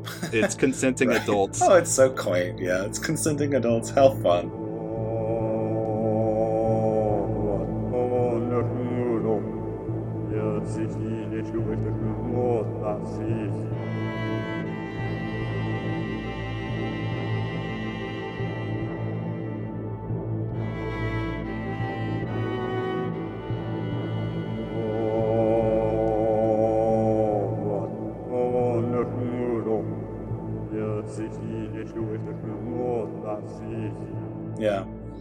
I mean, there's speedballs involved and masks and weird stuff, I guess, to, to try and make it look more nasty than it is. But yeah, you're right. I, I think a lot of people, even in 1999, felt like it was tame. Yeah, it's very much like again, if you were up late at night when you were a teenager in the '90s and you watch Red Shoe Diaries or something. I mean, it's those really exaggerated sexual motions where the private parts don't quite line up correctly as they would if people were really committing the act. And then the Right. music. So you know, the soundtrack for this movie, it's done by Jocelyn Pook, who I think is really good, and that you've got a lot of other music as you mentioned before. You even have Chris Isaak coming here with uh, "They Did a Bad Bad Thing," which was pretty funny. But Yeah. that was really the laugh out loud moment while they're uh, groping each other. Right, right. I was like, wait, is this bad to the bone? For a minute, I was like, the music and the orgy even on the soundtrack the track is called migrations because you know that everyone is migrating having sex from one person to another person but even the Yeah. music with like the drums and the "Ah," chanting and stuff ah, it was kind of Yeah. goofy like i was cracking up a little bit i'm not gonna lie and you know like again going back to the tone i feel like more than this being like shocking or titillating or, or, or crazy in any of those respects there's definitely just this weird vibe about this place because of the the masks and the way it's shot and the lighting and you know like all standing around in a circle naked with a mask on and stuff like that. So i mean it's it's tame compared to like any like illicit acts that it might present. It doesn't really do that. But there's definitely a strange aura about this place and just the tension of Tom Cruise being somewhere where he's not supposed to be. You know, I I definitely felt that and I felt like that's mainly what Kubrick was going for in this scene where he's given the warning by one of the girls, you know, mysteriously, you're not supposed to be here, you're in grave danger, you know, all these things. And then finally he's found out, he's made to demask, this red cloaked master of ceremonies, you know, in the midst of this dark circle. And then the woman who stands up at the balcony up top and the same woman who warned him says, I'll redeem him. She's going to sacrifice herself in some undisclosed way and let him off the hook with a warning. So, like, there was definitely, a, again, a vibe and a tone here that I thought was striking. It just wasn't what it's built up to be as far as like this erotic thriller and this crazy orgy. It's much more about like the weirdness of this secret society, I think. I also wondered too, were we supposed to take this woman that stands up for him and uh, takes his sacrifices herself for him? Is this the same woman that OD'd at the party at the beginning? Because those boobs looked awful familiar. That's what I took away from it uh, and piecing it together later. So, okay, so basically, you're wondering who who is this woman, and later he finds out that Nick the piano player has kind of disappeared. He go he tracks him down at uh, his hotel, and the desk clerk there, played by Alan Cumming, in a very funny way and just very you know oddball way, tells him this whole story about Nick showing up with these two kind of thug like guys, and he's got a bruise on his face, and they escort him out of there. And he tries to slip him a note, but he can't. And then later he he looks it looks like he's being followed. He slips into a cafe and reads a newspaper and he sees in the newspaper that a former beauty queen overdosed on drugs named amanda curran and he pieces that together going to the hospital and seeing her that this was mandy the woman he helped who OD'd at the party in the beginning and then they have like a voiceover as he's looking at her dead body about you might lose your life and I might lose mine or something like that. So it definitely seems to be like pinpointing at that moment that this is the woman that saved him at the party and her reason for saving him was that he saved her from the drug overdose at the beginning of the movie. He does get out of the scene and he goes back home. And the rest of the movie, because that orgy kind of bisects it, the rest of it is like, man, like, is he going to get murdered? Like, he's getting stalked. Like, weird things are happening. He tries to go back to the house to try to investigate and he gets stopped at the gate, which, oh man, one Kubrick thing I really liked, which was a nice touch here, when he originally goes to the orgy and he gets to the front gate of the house, which he gets a taxi driver to bring him there. But the two guys, the way that they're so proper and the way that they talk to him, it's really reminiscent of how Jack Nicholson is spoken to in The Shining whenever uh, he's talking to the bartender, which yeah. it's actually extremely similar. And again, like I don't like The Shining as a movie as much as the vast majority of people do, but I did enjoy that and that parallel there. But hey, he's yeah. not at the party anymore. I see. I, am going back to the orgy. Damn it, get me out of here. well, he does go home. He wakes up his wife, Nicole Kidman, from a nightmare slash dream. She tearfully explains this uh, sexual dream she had of screwing the naval officer and many other men. And it's interesting when she says, My dream was so weird. And he's just laying there, like, kind of in complete shock and disheveled from his whole experience at the orgy and laying there beside her on the bed. He's like, "Tell me, you know, you must tell me what." And I'm almost expecting her to like describe the orgy scene, like there's these guys with masks and everybody was naked in a circle, you know, like um, that's not it's not really far off from what she does describe. This weird dream that she had of screwing all these people, and she's so brokenhearted about it we kind of just get that moment with her and then we're off back out into New York where he's kind of trying to piece all these things together. Avoiding his family again. Yeah, yeah, just yeah, let me get out of here. Yeah, he's he's definitely avoiding them. He's like staying out late, kind of using his work as an excuse, of course, to pursue other trysts and trying to figure out like what happened to Nick. And then also being plagued by Alice's fantasy again. She, he tries to call the woman whose father died, Marion, but her boyfriend picks up. That doesn't work out. Goes to see Domino, the prostitute. She's not there. Another woman's there, tries to seduce him. But wait, you might have HIV because Domino now has HIV.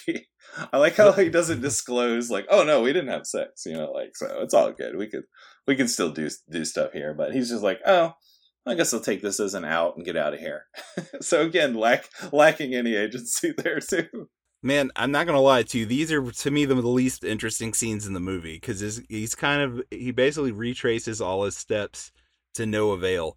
It got a little tedious for me here. I mean, this is like almost a three hour long movie, but I feel like it really yeah. shows its length in these scenes. See, it's interesting. I never felt the length here, and I know a lot of people, especially when this came out, complain about the pacing and about the length and everything. But I, I guess it was just again the the tone and the aesthetic of this like really pulled me in, and I was I just felt kind of mesmerized. Like, let me just watch this unfold. Like, what is going to happen? And so, just the te- even like the tediousness of like he goes back to the club, and then the club is gated shut. So then he goes to a cafe next to the club and then he talks to a waitress and then she somehow he picks up that she knows Nick and she tells him how to get to his hotel and then he goes and talks to the desk clerk. You know, it's like all that is just very like boom boom boom like matter of fact. There's nothing really like glamorous or dramatic about it, but there's just something about like that kind of sterile nature that Kubrick brings to things that's uh, entrancing. Yeah, to each his own, yeah. I guess. to each his own. I, yeah. I didn't feel that way at all. Well, we get to uh, Vic, back to Victor. So again, he's at the hospital and he gets another phone call. He's brought back to Victor's house and he's in the billiard room. There's the big confrontation where basically Victor tells him, "Hey, I was at the orgy too. I know everything that happened. I saw your face. I know you've been trying to track things down. What did you think about this really long scene. One thing that I thought was pretty interesting, maybe you notice this too, is there are kind of some allusions to him being that red cloak grandmaster at the orgy because that guy, the grandmaster at the orgy, had this big stick and he kept tapping on the floor ah, with it. Ah, and he's got the billiard, yeah. Billiard right. He has the pool stick. I again mm. like we can read too much into Kubrick, but I think that was intentional. I think he was trying to say like maybe he's the boss of the whole thing. He definitely has the skeeziest sense of anyone we meet in the movie, except maybe the mask guy. Like there's a power to him. Like the way that yeah. he has the the woman upstairs, it's like he's always doing these kinds of things. Like he's kind of like the person that I describe now, who would be like hyper desensitized to everything. He's so wealthy and he has so much power and Tom Cruise is just like a little peon on the outskirts of this that he kind of right. just humors because he's still human and he needs a doctor. I think he probably was the Grandmaster, and I like that element of the scene. There's not really a lot of depth to the dialogue as far as, at least to me, making you like think about anything on much of a deeper level outside of that. There was another party member at the orgy that he kind of connects with across the room, and it's a guy with like a gray like beaked face mask. And just the something about the eyes there of that particular guy we never see his face and it's never revealed who that is but you know he nods to tom cruise tom cruise nods back and he sees him a couple times at the orgy. But i don't know i just got the sense that that might have been victor just just based on the eyes and like the recognition of the character. And then at some point within this conversation Victor is like, "Hey, if you if you knew like the people that were in that room, like some of the like some of the bad people that were involved, like you wouldn't be able to sleep at night, kind of thing." So I got the sense like maybe he wasn't like the one in charge, but he's kind of been tasked with like basically trying to get Tom Cruise off of their tail at this point. Like, hey, get that guy to like calm down, like you know, scare him a little bit, that kind of thing. Yeah, and all that seems a little weird and incongruous to me because it's like he was already like being so open about cheating on his wife at the party where he's got like a, a passed out prostitute upstairs. So it seems kind of weird to me that they're like, no one can know we have these sex orgies. Like, I don't know, yeah. man. well, I don't know. Was that just a matter of like necessity though? Like, ah, like I wouldn't normally bring you in on this doc, but this girl's gonna die and that's gonna look really bad. So like you get a little peek behind the curtain. But it's again just this kind of further warning, but it's a little confused where at first he's like, Yeah, there's bad guys involved, you don't want to know who. But then he's like, but it was all a charade. It was all to scare you. And he has kind of an explanation for, you know, Nick, no, they just put him on a plane back to Seattle and he's back banging Mrs. Nick. And which I thought was a funny line. But, uh, and then, you know, the girl, she was already a drug addict. She just screwed her brains out at the party. But then, like, she went home, everything was fine. and she died of a drug overdose. So it's just kind of like little too clean cut, a little too coincidental that all that kind of wraps up nicely, but then you're still kind of left to wonder like, well, that could be the case. Like, do we believe that this was all just a charade or do or is he just kind of like trying to cover up basically, which definitely feels like a cover up, but I don't know, maybe not. It, yeah, it felt like a cover up. yeah. I don't know. I don't know. I thought it was interesting as far as like playing with again the idea of like what is real and what is fake and like it's interesting at the end we have Nicole Kidman who's basically just had all these dreams and fantasies about her affair which wasn't real and then Tom has gone through all these you know actual physical scenarios but very dreamlike and there's something like she says at the end where not one night is the whole truth of a person's reality. And then he says, and no dream is just a dream. So it's basically like, well, you like fantasizing about this guy. That means something, but me like going to this sex orgy, ah, that's that's not so bad, you know. or me like Yeah. trying to have an affair with a prostitute, but I didn't really like. I guess that we're on equal playing field, you know, because you're Yeah. a man, you're a woman, and I'm a man. like, Right. I don't know. Felt like there was something a little like incongruous about that. Yeah. The unreality of it all, too. Just the fact that uh, you talked about her dream earlier, where she literally dreamed his night. She was in his night with him while she was dreaming, kind of adds to the this is all just a dream or this this isn't quite real feeling of the movie, too. Yeah, So, hey, let's just attach that to the morals as well. for sure.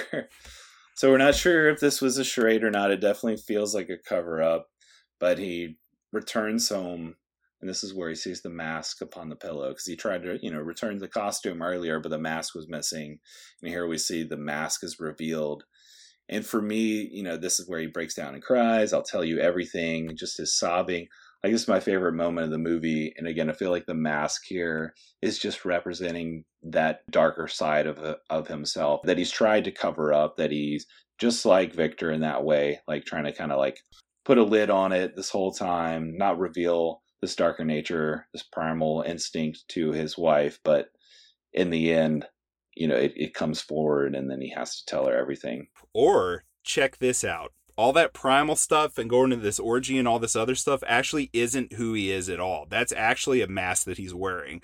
Like Hmm. deep down, he knows that his true nature is a- actually this domestic Tom Cruise, who is a respected doctor who loves his wife and his child. And the reason that he was never successful in his endeavors of cheating on his wife, and the, the reason that he had no agency in any of the situations he's been in, is that it's just not who he is. And this hmm. mask is a mask hiding his true self. Which is interesting that he would go on like what the next year or two and be in Vanilla Sky and have like a very similar mask, like a white mask and he would put on there, and the whole like identity and self and questions about personhood are, are brought up there too. That is true, and I, I actually thought of that too. And I hate that movie. I hate Vanilla Sky. Oh, I, lo- not a, I love Vanilla Sky. Yeah, because again, Cameron Crowe can't stand him. I don't like a single one of his movies. But love you, Cameron Crowe. you know what? We just highlighted what I said earlier about how every single one of the scenes in every single Kubrick movie you can take one way or the opposite way because we Hmm. both took the mask coming off in opposite ways. Yeah, I like what you're saying there, and it kind of goes with like his lack of agency throughout. Where, and he talks about early on in the movie too, when he's having that fight with his wife about like, well, men, you know, men are just like that. Like men are just like you know more promiscuous sexually, or they're you know they're like horn dogs naturally kind of thing. And she's like, well, if you only knew about women too. But yeah, is that is this whole charade with the orgy and going out and trying to prove himself as a man, I guess, or get back at his wife, like by having these affairs and stuff. Is that all just a mask of like societal expectations and you know what masculinity is supposed to be? But yeah, in, in the end, it's not like something that he lives up to, I guess, or that is part of his true self. I don't know. Interesting. Or Kubrick saw that mask one day and was like, I need to get that mask in a movie. I'm pretty sure that was it. This mask looks cool. Yeah, this mask looks cool. I need to put this in a movie. I'm gonna shoot this movie 400 days straight so we can get to that scene where the mask is on the bed because that'll look sweet. and everyone's gonna be like, "Damn, that mask looks sweet." Damn, that mask is cool, bruh. what you think, Vivian? Yeah, man. Who knows? Yeah. So we get to the last scene of the movie. They're going Christmas shopping with their little girl. Well, one thing that really kind of bums me out is that, you know, he says, I'll tell you everything. We cut to a teary eyed Kidman, like later that morning. She's obviously told her whatever he's told her, but I really was kind of bummed that we don't get his confession. We don't actually hear like him describe what he's been through or, or confess about his true nature or whatever again maybe that's to keep it ambiguous like what is you know what is the reading of this? Like we were just talking about with the mask but i don't know we got her honesty at the beginning and i just felt like the natural track of this would be i'll tell you everything and then we get some sort of revelation through his confession like there could have been some meat there and then we just kind of skip over it so i was a little bummed by that yeah i feel you man You're like, let's get this over with. it's so funny. My notes for this movie are so much more meticulous up until the orgy, and then it's like I just went and uh, I just went. You know, you into, left the room for 15 minutes. I left, yeah, and and now I'm in. uh Now I've plateaued. You've climaxed early. Right, right. Now I'm flaccid. flaccid fur, eyes wide wow. shut. Well, the Christmas shopping at the toy store. This is probably next to the scene with the woman in her on her deathbed. It's probably one of my least favorite scenes. Just the way that it kind of wraps up a little too neatly. They're walking through the store. The girl walks off, and they're having this conversation where he's like, "What should we do now?" And Kidman is basically like, "Well, we should be grateful. Should be grateful our love survived all these adventures." And you know the whole one night is not the whole truth kind of thing. And then he says well and no dream is just a dream. Again the weirdness of the dialogue here a little bit feeling the weight of all those takes probably like let's just get this done. Yeah and he was like i just want to see what nicole kidman's lips look like when she puts these particular syllables together. Right exactly. Just the visual. Doesn't matter what she's saying. But um the final word here where she says we have something very important we need to do and he says, What? And she says, Fuck. And then cut to black. That's the end of the movie. So what did you make of this this final scene? Well, there's something to be said for them find, being grateful that they have a relationship because I mean, uh, my 16 year anniversary is the day after my birthday, so that's in 3 days. And that is something, you know, you you get to points where you have fights about certain things or there are certain things that you want to change and about your relationship and they just don't change and it seems like there's nothing that you can do but at a certain point you have to kind of be grateful for what you have there that is good and i thought that that was actually kind of a surprising moral moment in this film which is yeah. also going back to other things that i've said about maybe like an aged kubrick is seeing the value in a long-standing marriage and that relationship and maybe maybe like he's not a complete nihilist but yeah. Right. You get to the last scene and that last moment, and again, I kind of feel like you just like that'd be cool if that was the last thing she said. Right. Be cool to end this movie on fuck. yeah.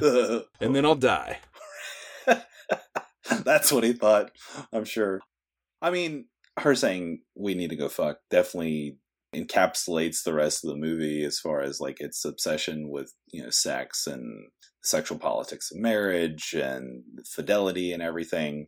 I just feel like the morals here are tacked on a little bit. It just feels a little forced in a way to wrap it up this way. Yeah. And that Tom Cruise's character basically just kind of gets off scot free. Yes. You know, like he confesses and everything. Like, I almost would have wanted just to end the movie where he's like, I'll tell you everything. Ooh. Cut to black. Oh, yeah. And then the movie would have only been like two hours and 35 minutes long. right. Just cut off some of those extra bits. We don't need that. but, you know, like almost just to end with that, like I've, I've come to the conclusion of like this dark night of the soul and like I've been revealed and let me just confess everything. Whereas like here he's like, well, what should we do? Oh, we should stay together. Everything's cool. No problem. Let's let's go fuck. you know, so it's like uh, a little little too easy for a guy who just like went and tried to pay for a hooker like the night before. Right. Like feel like she would have been a little bit more mad. Maybe would have wanted to leave him. Yeah. you know what I mean? Like I almost got AIDS. like in a real relationship, right? Almost got AIDS, you know, like went to this crazy sex orgy, tried to hook up there multiple times, tried to hook up. I don't know, it just feels like again, this is focused on the male perspective from the male character, but then wrapping up the movie this way and the morals it presents, it definitely feels like it's from a male perspective here too, where it's just like, oh yeah, the woman will forgive you because like that's in her nature and like and it's all good. Like we should just be grateful. Doesn't feel true to life. But Jordan, this is the thing with every Kubrick movie for me. Nearly every movie. At 2001, I don't feel this way. And the other two movies I said I don't necessarily feel this way. When you get to the end, it's like everything contradicts itself to where you're like, what just happened? And everything contradicting itself is like a false pretense for ponderousness. Because then you're like, oh, I must have missed something. Let me go back and watch this again so I can figure out why that was the last line. But maybe like it shouldn't have been the last line. Maybe that was a misstep. But again, like the meticulous nature of the movie's construction and its visuals makes you just assume like oh, that must have some deeper meaning that that's the last thing she said and again i'm sure there are like 400 film essays about the ending of this movie that are like 10,000 words each whereas Right. like i don't really know if it warrants that Yeah, I mean, I do like the last line of her saying like this is something we need to do and that it's important and it's like okay, we need to like we do need to go back and like use sex as a way to repair a marriage and like become close, you know, because I think that is like that can be a, a true thing, that can be a real thing. right and their lack of intimacy is highlighted at the beginning of the movie when he's ignoring her Basically like yeah, we need to be intimate to like like for the sake of our marriage, you know. For the sake Right, of my yeah. marriage, we shall screw. No, but just the way that they get there feels a little too like quick and tidy. And I think if we hadn't cut over him confessing and having that conversation there, maybe it would feel more warranted. Or maybe we should have just stopped at I'll tell you everything, cut to black. Right. So, Jordan, this really hasn't helped me come up with my score for the film very much because Right. honestly, I was wavering between a five and a six out of 10. Ooh, Yeah. I mean, it's a really long movie. It it's too really, long. Five out of ten. right. Like a lot of Kubrick's really long movies, by the end of the movie, I kind of feel like it's been almost pointless. Like it's a zero sum game. But I do like a, some of the visuals here. I think that Cruise puts in a really great performance. I do think that there are some valuable nuggets here about marriage or long-standing relationships, but at the same time, again, like say a Clockwork Orange, I feel like there's a lot of emptiness, and there's just a nagging feeling in me that a, a lot of the stuff here is done for aesthetic purposes and no deeper meaning. So I don't know. I, I can't say that I overly enjoyed this movie. Even it being from 99 like i maybe it's just him using that older film stock. It doesn't really look like a film from 1999 it doesn't have like that kind of classic 99 film grain. It's got like a different sort of grain to it. So i don't know i, I don't have a lot of affection for this movie overall but i don't think it's like a horrible movie. I just don't really like it. So Yeah. uh, I think I'm gonna really exercise the full powers of my ten point scale. I'm gonna give this a five point five. There you go.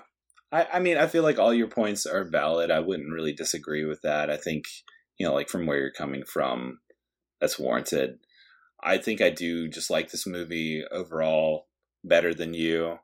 I gave it a four and a half out of five. Like I said, I don't think, like, going back to the conversation about meaning and like the deeper themes and stuff, I don't think it loses a whole lot in that it's more interested in tone and aesthetic and imagery. I'm usually a fan of those kind of movies, you know, like Blade Runner 2049 comes to mind, just as far as like this being probably too long, probably too verbose, but damn it, does it like look really good and it just like gives you a certain feel and tone to it. And that's not a perfect movie by any means. And there's honestly probably more thematic depth to that movie, which I didn't love a whole lot. But yeah, just as far as like the tone and the imagery goes, it really mesmerized me. And that, yeah, like you said, I do think there's like some nuggets and some interesting stuff that it makes you think about as far as like marriage and relationships and fidelity goes. So yeah, I'd say I like it a good bit. Um, probably won't. It's not one I'm gonna like jump at to rewatch a whole lot just based on its length and its content. But I'm I'm definitely glad that I saw it finally. So four and a half out of five. Cool, man. It's interesting that you just made that comparison to Villeneuve, if I'm saying his name right, which I'm sure I'm not. But I, I, think you I, got it. I think you got it right. I probably like him a little more than Kubrick, but at the same time, I have a lot of the same issues. Like really long, ponderous movies where sometimes you're wondering, like, are the visuals just the point and that's it? So yeah, it. I think that's a pretty apt comparison. I like Blade Runner 2049 enough. I thought it was pretty good. I mean, it, it's not the original, but I thought it was worthwhile. Yeah, for sure. So, moving on to movie connection, we're connecting Home Alone 2 Lost in New York to Eyes Wide Shut. Oh no, what whatever shall we do, Nick? This is the easiest connection ever, and I always take the easy way out. I mean, come right. on. The subtitle of Home Alone 2 is Lost in New York. Tom Cruise yeah. is totally lost in New York in this movie. The difference being that the New York of Home Alone 2 feels like the real lived in New York City because it is, and there are people everywhere, even in the freezing snow, because there are in New York, and there are no people in the New York streets of the London backlot set that this is filmed in, but still, uh, it is Tom Cruise being lost in New York. I mean, I, what if this movie was just called Tom Cruise Lost in New York instead of Eyes Wide Shut? I think that would be rad. How about you? Do you have another connection besides that? Home Alone 3. Eyes wide shut. I love it. I love it. Only other thought would be John Heard must have been one of the orgy guys uh, really going at it, right? we discovered last trivia battle that, you know, I thought uh, JT Walsh was the skeezier guy in the skeezier movies, but it was always John Heard. So. That's right. He fooled you. He fooled you being the Home Alone dad. But now you've got me thinking like, is Tom Cruise supposed to be Kevin McAllister of the future, right? Because like he struggles from sort of similar issues in that he's not happy with what he has, right? And not actually they're pretty different. I think uh, I think Kevin McAllister is a better guy. One's blonde, yeah. One's dark haired. Kevin McAllister is probably a better guy. Yeah, it's got more hot. It's got more New York hot. All right, moving on to the trivia battle. Hold it! Ah, pop quiz, hot shot. All right, Jordan, I'm I'm really excited about this battle. Again, I'm I'm trying to give you a great shot at winning. I'm not sure what you did though. What what was your Thank you, sir. What was your angle for this trivia battle? Well, first I'm gonna try and do this all in a New York accent. You know, just in the spirit of the the true and the fake New York from Home Alone 2 and and Eyes Wide Shut. So I'm giving you Fred Willard's magnificent movie trivia book once again, and uh, he's got a section on directors, and and uh, Stanley Kubrick was a director. So this this is a a trivia battle about directors. if you're really gonna do that the whole time, I'd have to fall back to Arliss list, love list. oh no, Jordan Courtney. My questions are simple. Sydney Pollack was a director of over 20 films, Jordan. Oh, he shot it. these movies. I'm gonna name five films. Were they Pollack or not Pollack? Ah, okay. Or they, I think you just dropped your New York accent. Oh no, I'm bringing it. Yeah. Interestingly, and wait, I'm trying. I'm getting lost in the accents here. okay, I'm just dropping it. Um. So interestingly enough, my first question is about Sydney Pollack. Shoot. So, uh, here we go. And you, since you've studied up on Sydney Pollack, you'll probably get this right now. Maybe not. Oh. All right, Sydney Pollack won the Best Director Oscar for which film? Was it A. Tootsie, B. Out of Africa, C. The Way We Were, or D. Absence of Malice? I feel like Out of Africa won some awards it shouldn't have, so I'm going to guess Out of Africa. Out of Africa was nominated for seven total Oscars. And oh, it won a total of seven Oscars. And yes, it did win the Best Director Oscar for Sydney Pollack. Boom. Boom. Boom. You got it. Straight out of the gate. All right. Here we go. Pollack or not Pollack? Jeremiah Johnson. Pollack or not Pollack? Not Pollack. Incorrect. That was directed by Sydney Pollack, my friend. Damn it. A 70s classic. I thought Redford directed that, but uh, he was just starring in it. So. Correct, uh, Amundo. Dang it. Okay. I'm just gonna say straight up, I knew you were gonna ask me about Sydney Pollack because he's the more obscure person from this movie, and I was like, I need to study up on Sydney Pollack, and I failed to do so. so oh man, that's my bad. All right. So my next question is who directed The Beatles' first motion picture, A Hard Day's Night from 1964? Was it A. Stanley Donen, B. Tony Scott, C. Richard Lester, or D. Vincent Minnelli? Man, yeah, I saw that movie when I was a kid, but I don't remember the director's name. Uh, let's just say Stanley Donen. It's either him or the D. Vincent guy. Wrong on both fronts. Oh. It was C. Richard Lester. Oh, dang, I didn't hear you say Richard Lester. That would have been my guess. my bad. Well, I did say it, so you're bad for not listening. Right. I was probably thinking about Pollack. Probably so. Well, next question. The Pelican Brief. Pollack or not Pollack? Pollack. Incorrect, my friend. Damn it. He, he did do a John Grisham film. That was The Firm. Ah, the firm. the- that's right. I think the Pelican Brief was Schumacher. Oh, that's right. I knew that. Damn it. I figured you did know it. I thought you were gonna go John Heard on me and just they all be Pollack. so I was like, let me let me guess Pollack. All right. Next question. George Stevens won an Oscar for directing which 1956 film? Was that A. The Searchers, B. Giant, C. I Remember Mama, or D. Shane? I like three out of four of those movies a lot. Uh, I'm going to say Giant. You got it. Yes. Featuring the third and final screen performance of James, James Dean. Dean. Yep. Dirty Dancing, Havana Nights. Pollack or not Pollack? Oh man, that can't be Pollack, can it? Not Pollack. That's correct. He did direct Okay. 1990s Havana, but he did not direct Dirty Dancing. Okay. Havana okay, Nights. good. Good, good. Oh boy, I got one right. Nice work. All right. Let's see. Now wait a minute. Which- so Hmm? so you've gotten one right out of three. I've gotten two right out of three. So we're done, right? We're already done. We're done. Oh, I'm paying attention to that. When you actually beat me a few weeks ago, you beat me in that fashion, but we missed it. Specifically, I missed it. Oh, well, interesting. Interesting. I lost. Hmm. Inconceivable. Inconceivable. I can't imagine how this could have happened. what is our next movie? We're covering a romantic comedy. This is a request by our patrons, Neil and Jess, and it's a movie I've never even heard of. It's 1992's The Cutting Edge. Yes, ice skating movie, I believe. That's correct. That's correct. And I believe that we have a special guest for this episode. Yeah, so we'll have Jen from Every Romcom, another movie podcast covering mostly romantic comedies. Uh, she'll be coming on the show, so really excited about that.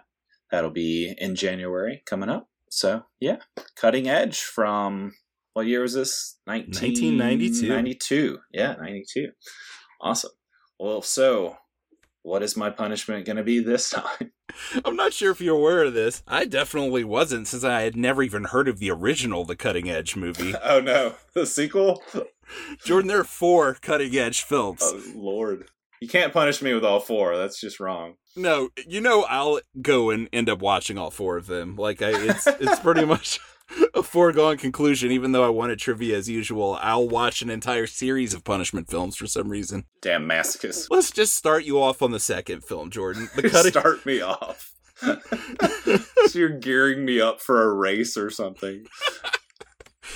Let's go with 2006's The Cutting Edge, going for the gold. How did they wait to 2006? It's like 14 years. Right. A monumental occasion. What's worse than Avatar? That's right. That was only 13 years. Yeah. Cutting Edge, it took more time. You had to get the CGI just right for Cutting Edge going for, for all those ice skating scenes. Right. When it premiered in March of 2006 on ABC Family. Hey, that's a month before I got engaged, speaking of marriage. And then it premiered on DVD just a few weeks later. And there was another movie called Three Ninjas High Noon at Mega Mountain that Hulk Hogan is in. That was directed by Sean McNamara, and he's also the director of The Cutting Edge, going for the gold. So if you want to watch Three Ninjas High Noon at Mega Mountain 2 as a bonus, feel free, my friend. Nice. I will. Uh, I Damn, will does that mean do, I have will, to do that too? I will not do that. I think I just accidentally cite myself into also watching that. Crap. Man, sh- why does Sean McNamara sound familiar? A lot of sequels. A Casper, A Spirited Beginning, Casper Meets Wendy, Into the Blue 2, The Reef. Oh, he did the Bratz movie, Jordan. no, not watching that either. Sorry, Nick. Oh, he did. He did Baby Geniuses and the Treasures of Egypt. And I know, Oh, I know we've got some Baby Genius love coming up at some point. I don't know if I'd call it love. Speak for yourself, sir. I remember we just used to have the the poster of that. Uh, like you know, you go to Major Video and they'd give you like the free posters nobody wanted, and I had a Baby Geniuses poster in my room for for no good reason, and we'd uh we would like pretend to be babies and uh, just call it Baby Dumbasses, and I think we did like a, a skit where it was like riffing on the the movie Baby Geniuses, and we called it Baby Dumbasses. So Brilliant. Yeah. And on that note, brilliant. we're still almost an hour under the actual length of Eyes Wide Shut for our Eyes Wide Shut episode. Got to keep it going for another 38 minutes. We're almost there. Uh, so close. Uh, I feel like we could probably wrap it up. I don't know. We could probably cut all this out um, all right. Well, yes, that is the end of our show. I'm speaking in Stanley Kubrick dialogue now, uh, robotically. But yes, thank you for listening to Film Shake the 90s Movies podcast.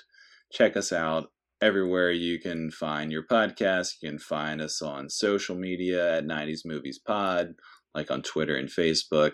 Check out our Patreon, patreon.com slash filmshake. Get bonus episodes and early access to our episodes for just $3 a month and support the show. And then, yes, you can email us good old fashioned, just like our friend Sebastian, at filmshakepodcast at gmail.com. All right, we'll catch you next time for more Film Shake. Take it easy. Baby did a bad, bad thing. Baby did a bad, bad thing. Baby did a bad, bad thing. Baby did a bad, bad thing. You ever love someone so much you thought your little heart was gonna break in two? I didn't think so. You ever try with all your heart and soul to get your lover back to you? I wanna hope so. You ever pray with all your heart and soul just to watch her walk away? Baby did a bad, bad thing. Baby did a bad, bad thing. Nicholas, what is the password? There is no password. Wrong, it's Film Shake. Fail. Fail. I can't do that. Sorry, Dave. I can't do that. How does one take it easy? I'm trying to think of how to transition from to get out of the orgy, which you pretty much How do we just get did, out of the orgy, Nick? Get me out of this orgy. here. Yeah. Arnold would be like, "Get me out of here." yeah. If only we're Tom Cruise and just randomly got a, you know, interrupted.